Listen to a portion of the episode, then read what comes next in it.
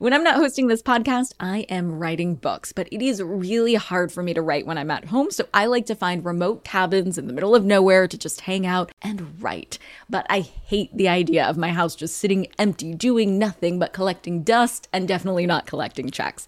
And that's why I'm an Airbnb host. It's one of my all time favorite side hustles. Other popular side hustles are awesome too, don't get me wrong, but they often involve big startup costs. By hosting your space, you're monetizing what you already have access to. It doesn't get easier than that. And if you're new to the side hustle game and you're anxious about getting started, don't worry because you're not in this alone. Airbnb makes it super easy to host. I mean, if I could do it, you could do it. And your home might be worth a lot more than you think. Find out how much at airbnb.com/host.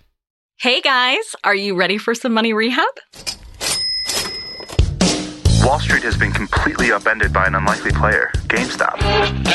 Mean and should I have a 401k? Because then You I don't do it? No, I know. Girl. You think the whole world revolves around you and your money? Well, it doesn't. charge for wasting our time. I will take a check. Like a old school check. You recognize her from anchoring on CNN, CNBC, and Bloomberg. The only financial expert you don't need a dictionary to understand. Nicole Lapin. Thankfully, tax day is behind us, but if you're a freelancer, you may have another tax day in a few short months. Quarterly taxes is one of the many joys of being self employed. In my experience, working for yourself is a big game of pros and cons. And the biggest con is perhaps all of the paperwork that comes with being your own boss. It's tedious, but it's also a big learning curve. And it can feel like a significant barrier to entry for someone who just wants to get into the freelancing game for the first time. But if I can do it, you can too. So let's take the intimidating factor away and start climbing that learning curve. To do that, I'm bringing on two lovely ladies that I hire for all things glam. Tanique, who is a hairstylist extraordinaire, and Laura, who is the best makeup artist in all the land. Tanique and Laura have mastered the freelance game, and they've even taught me some tips that I want to share with you. So it is so, so wonderful for me to be able to say, Laura and Tanique, welcome to Money Rehab.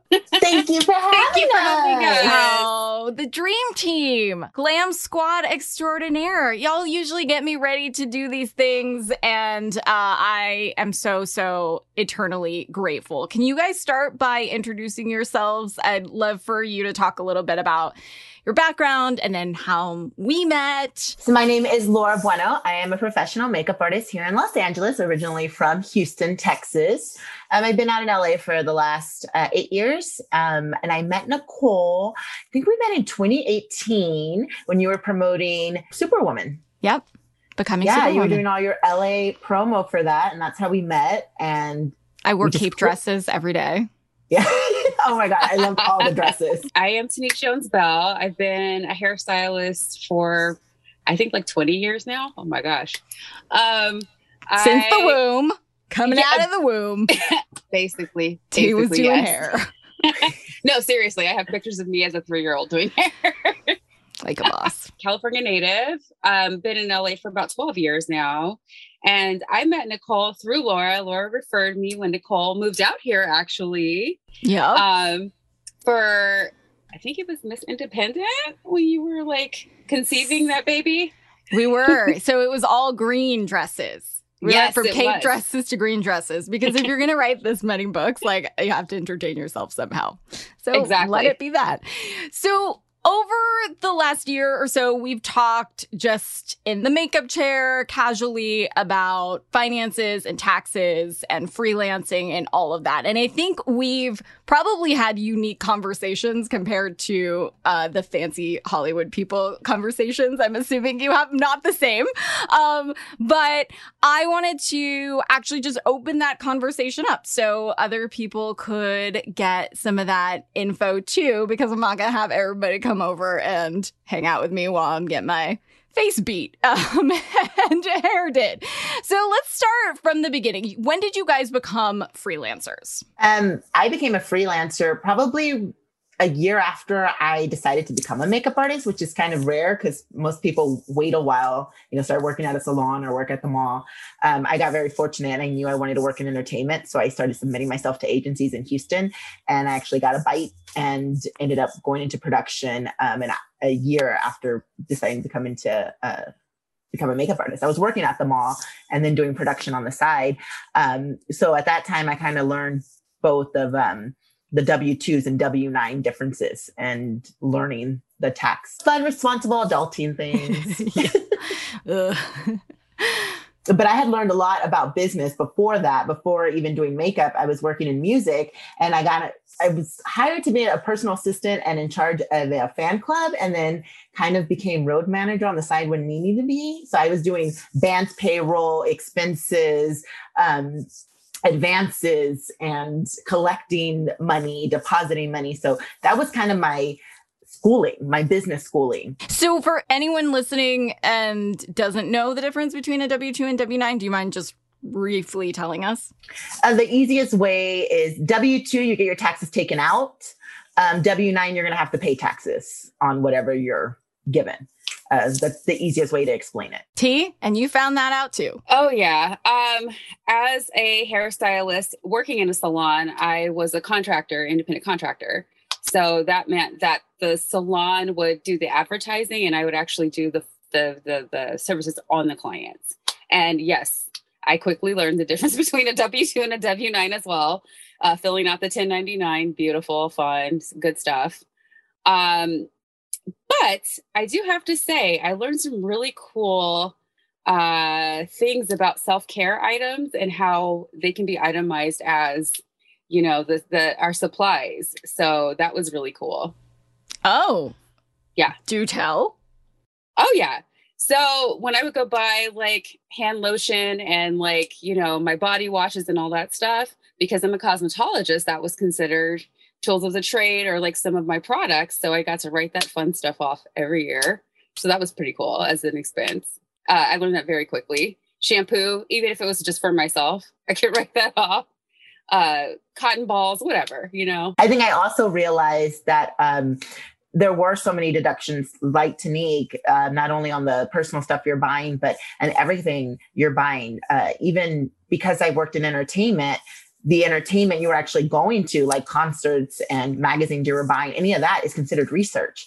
So there are a lot of deductions, and I think a lot of freelancers need to educate themselves on that as well, and knowing your industry and what you're working in, and how many deductions you can have. And I think I think it's such a benefit being a small business owner um, due to tax deductions that you do get. You guys are pros. Uh, you're pros in the industry, and now you you're pros on figuring out taxes for freelancers. It's a tax situation that I haven't been in, so you guys have actually taught me a lot. Can you tell all of us a little bit more about what was the biggest wake up call when you were starting to get your taxes together as a freelancer versus when you work for a bigger company?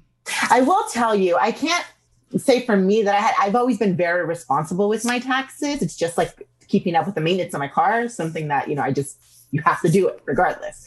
Um, I think the biggest eye opener that I realized for people was during the shutdown.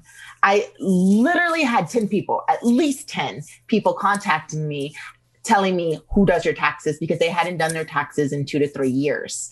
Ooh. And if they hadn't done their taxes in two to three years, then they weren't eligible for unemployment.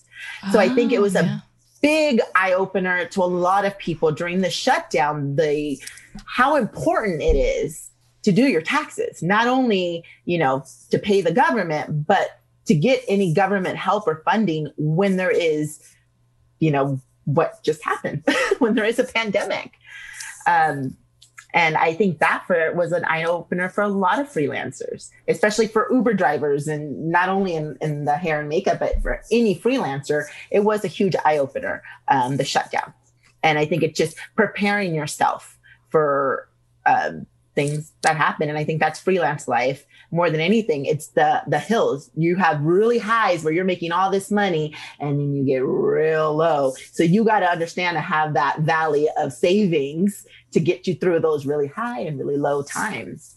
Um, and I hope a lot of people learned, you know, and, and they they studied finances and studied what they needed to do to protect themselves. Amen. T, how do you organize your finances now that you're a freelancer? If I can just go back to what Laura said Oh, about yeah, the pandemic, Yeah. um, because that actually taught me a lot too. It taught me about my saving style and how I save. I think all of us need to realize we have saving styles. Like, you know, um, for me, my saving style looked like two things. It was having a, an emergency credit card because income is different. Uh, when you're a freelancer, sometimes you have like a lot and sometimes you are struggling. So I had that with a low interest rate, and that was kind of my emergency fund, if you will. And that was very helpful during the pandemic. Um, and then another thing I learned was my pricing. My pricing was so important because in my pricing as a freelancer, I don't get paid time off, right?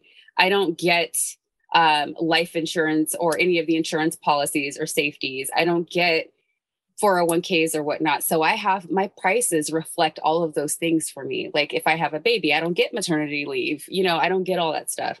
Um, and also like my my pricing also has to do with um, like insuring my body and things like that. So um, yeah, I just wanted to piggyback on that a little bit because I feel like that's important.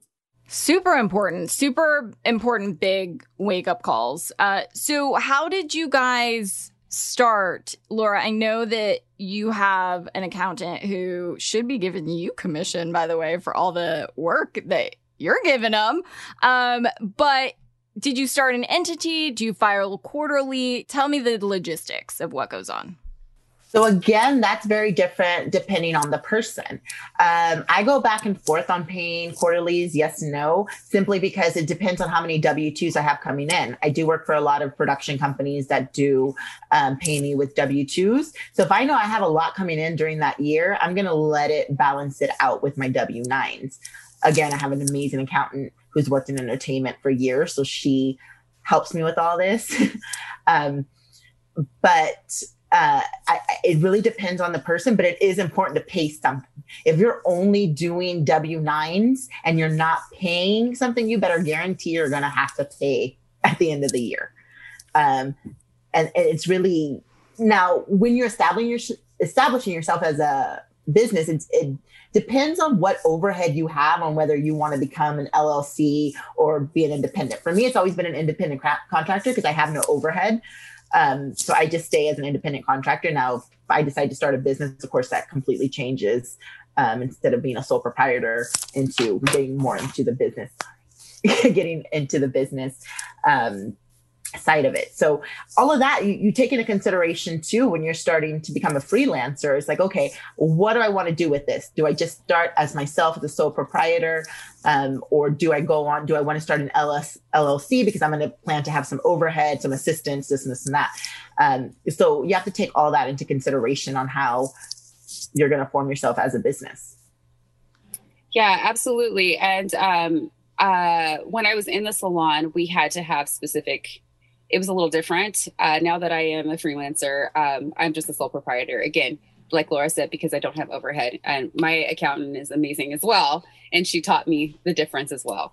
Yeah, and also I love all these um, lady accountants, by the way. Oh, yeah. And also, she Thank said if I had a certain income, I didn't really need to have a business just yet uh, either. And that's that's also uh, something I took into consideration with all that. So, what are some of the biggest tips around keeping as much money as you possibly can? Because y'all work so, so hard. I mean, everybody works hard, but y'all hustle. I mean, and, and being a freelancer, especially around the pandemic, is no joke. Um, so, what would you say to pocket as much as you can come tax season? I say for me, the biggest thing is um, I just have a little app that sets up my paychecks when they come in, and it takes 33% out in my savings to just kind of make sure that I have my taxes covered. Um, because it saves me in all the fees later from, you know, not paying on time. That's a big thing. Um, and just know what you can use as, as an expense. Like you can use your wardrobe as an expense if you you have to dress in all black all the time. Like there's so many things. So that's probably the biggest saver, I'd say. What app do you use? Um, I was using this one called uh, Actually, Laura put me onto it. Was it Qapital, Laura? Oh yeah, I'm still using that one. I love that. I yeah. thought that one went under. No? Yeah, well, I'm still using it. It's still Okay. going on. Yeah. Yeah. it's still working Yeah. for me. I use my bank's app now, but I don't. I used to use Qapital, but I use my bank's app now. Yeah, I think, like Tanique said, it really matters knowing what you can expense. Um, also, having that savings, having some kind of, there's so many apps, there's so many saving apps, and so many different things you can use that just whatever goes into your account, you can link to your bank account that'll just take out the percentage that you need taken out. Like, I, that's why I love that one app. Um, it's because it takes 10% and of everything that I do, not to mention my spending too. So anything that I swipe my card, it's taking. So I don't even realize it's there. And then I'll go back and look and I'm like, oh, wow, I have that much in there. Um, and then it, you can use it as a vacation or use it to pay your taxes.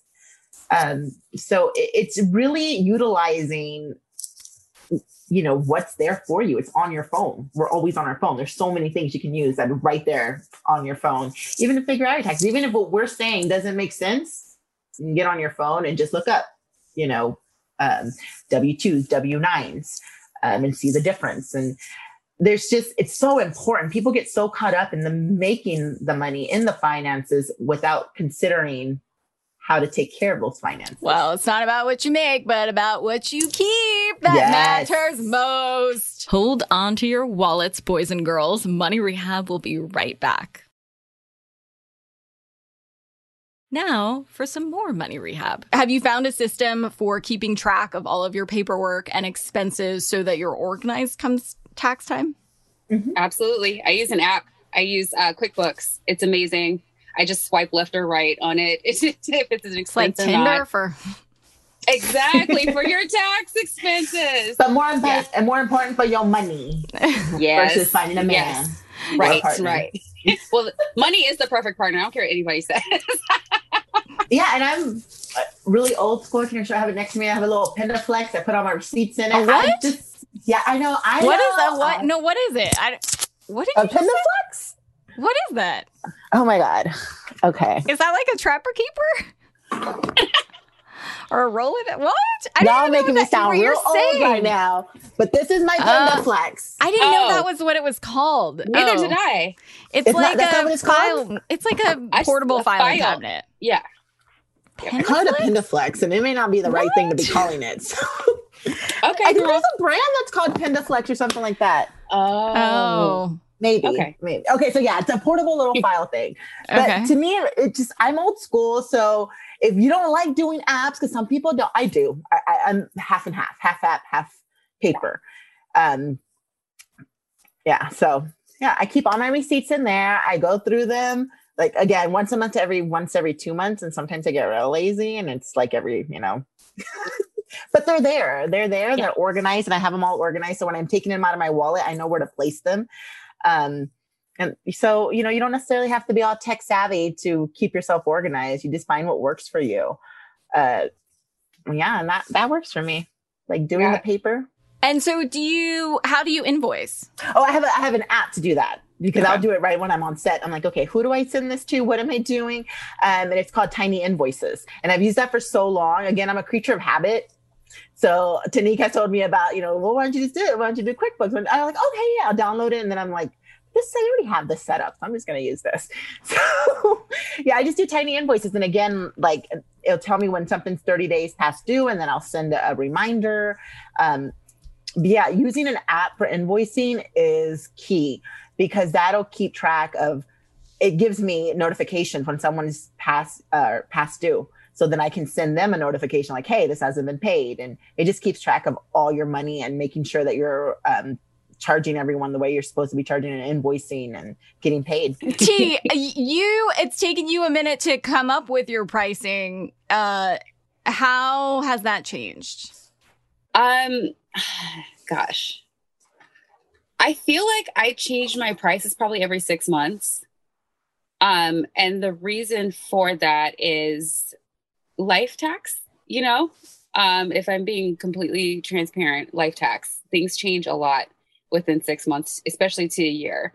Um, yeah, I went from paying forty dollars to fill up my tank to seventy now. Exactly. So I had to increase my prices when inflation went up. I just had to. There's no um yeah, especially even after the pandemic, I had to make some adjustments because uh, that that is actually what made me realize, like, oh, like I don't have my own personal unemployment insurance. You know, I don't have that, so uh, I have to change my prices so that I can have that little cushion in that savings for when, if some for some reason I can't work, I have that there for me that that uh, reserve there. So, do you have insurance? Yeah, I do. I have life insurance. I have um basically it's my own form of unemployment insurance now. It's uh just oh my gosh, I forgot what the the term is for it. But um I do have an insurance for if like I need to pause working like say I, you know, um sprain god forbid knock on wood sprain my ankle or something like that and I have to take some time off. I can take that time off. Uh, I pay a, a deductible on it and then it just like supplements my income while I can't work. So, yeah, and my prices prices reflect that because I again during the pandemic is when I it all dawned on me like oh there are a lot of reasons why I would not be able to work and how have I been doing this for so long without charging accordingly you know so for today's tip, you can take straight to the bank. If you're a freelancer, you may want to look into establishing an entity for your business like an LLC. Having an LLC can help you keep all of these deductions streamlined, and it gives you some protection in case you get into a legal pickle. An easy place to start looking into the process is LegalZoom, and no, they do not pay me. It's just a good resource for understanding the steps required to make your business official. Production of iHeartRadio. I'm your host, Nicole Lapin. Our producers are Morgan Lavoie and Mike Coscarelli. Executive producers are Nikki Ettore and Will Pearson. Our mascots are Penny and Mimsy. Huge thanks to OG Money Rehab team Michelle Lands for her development work, Catherine Law for her production and writing magic, and Brandon Dicker for his editing, engineering, and sound design. And as always, thanks to you for finally investing in yourself so that you can get it together and get it all.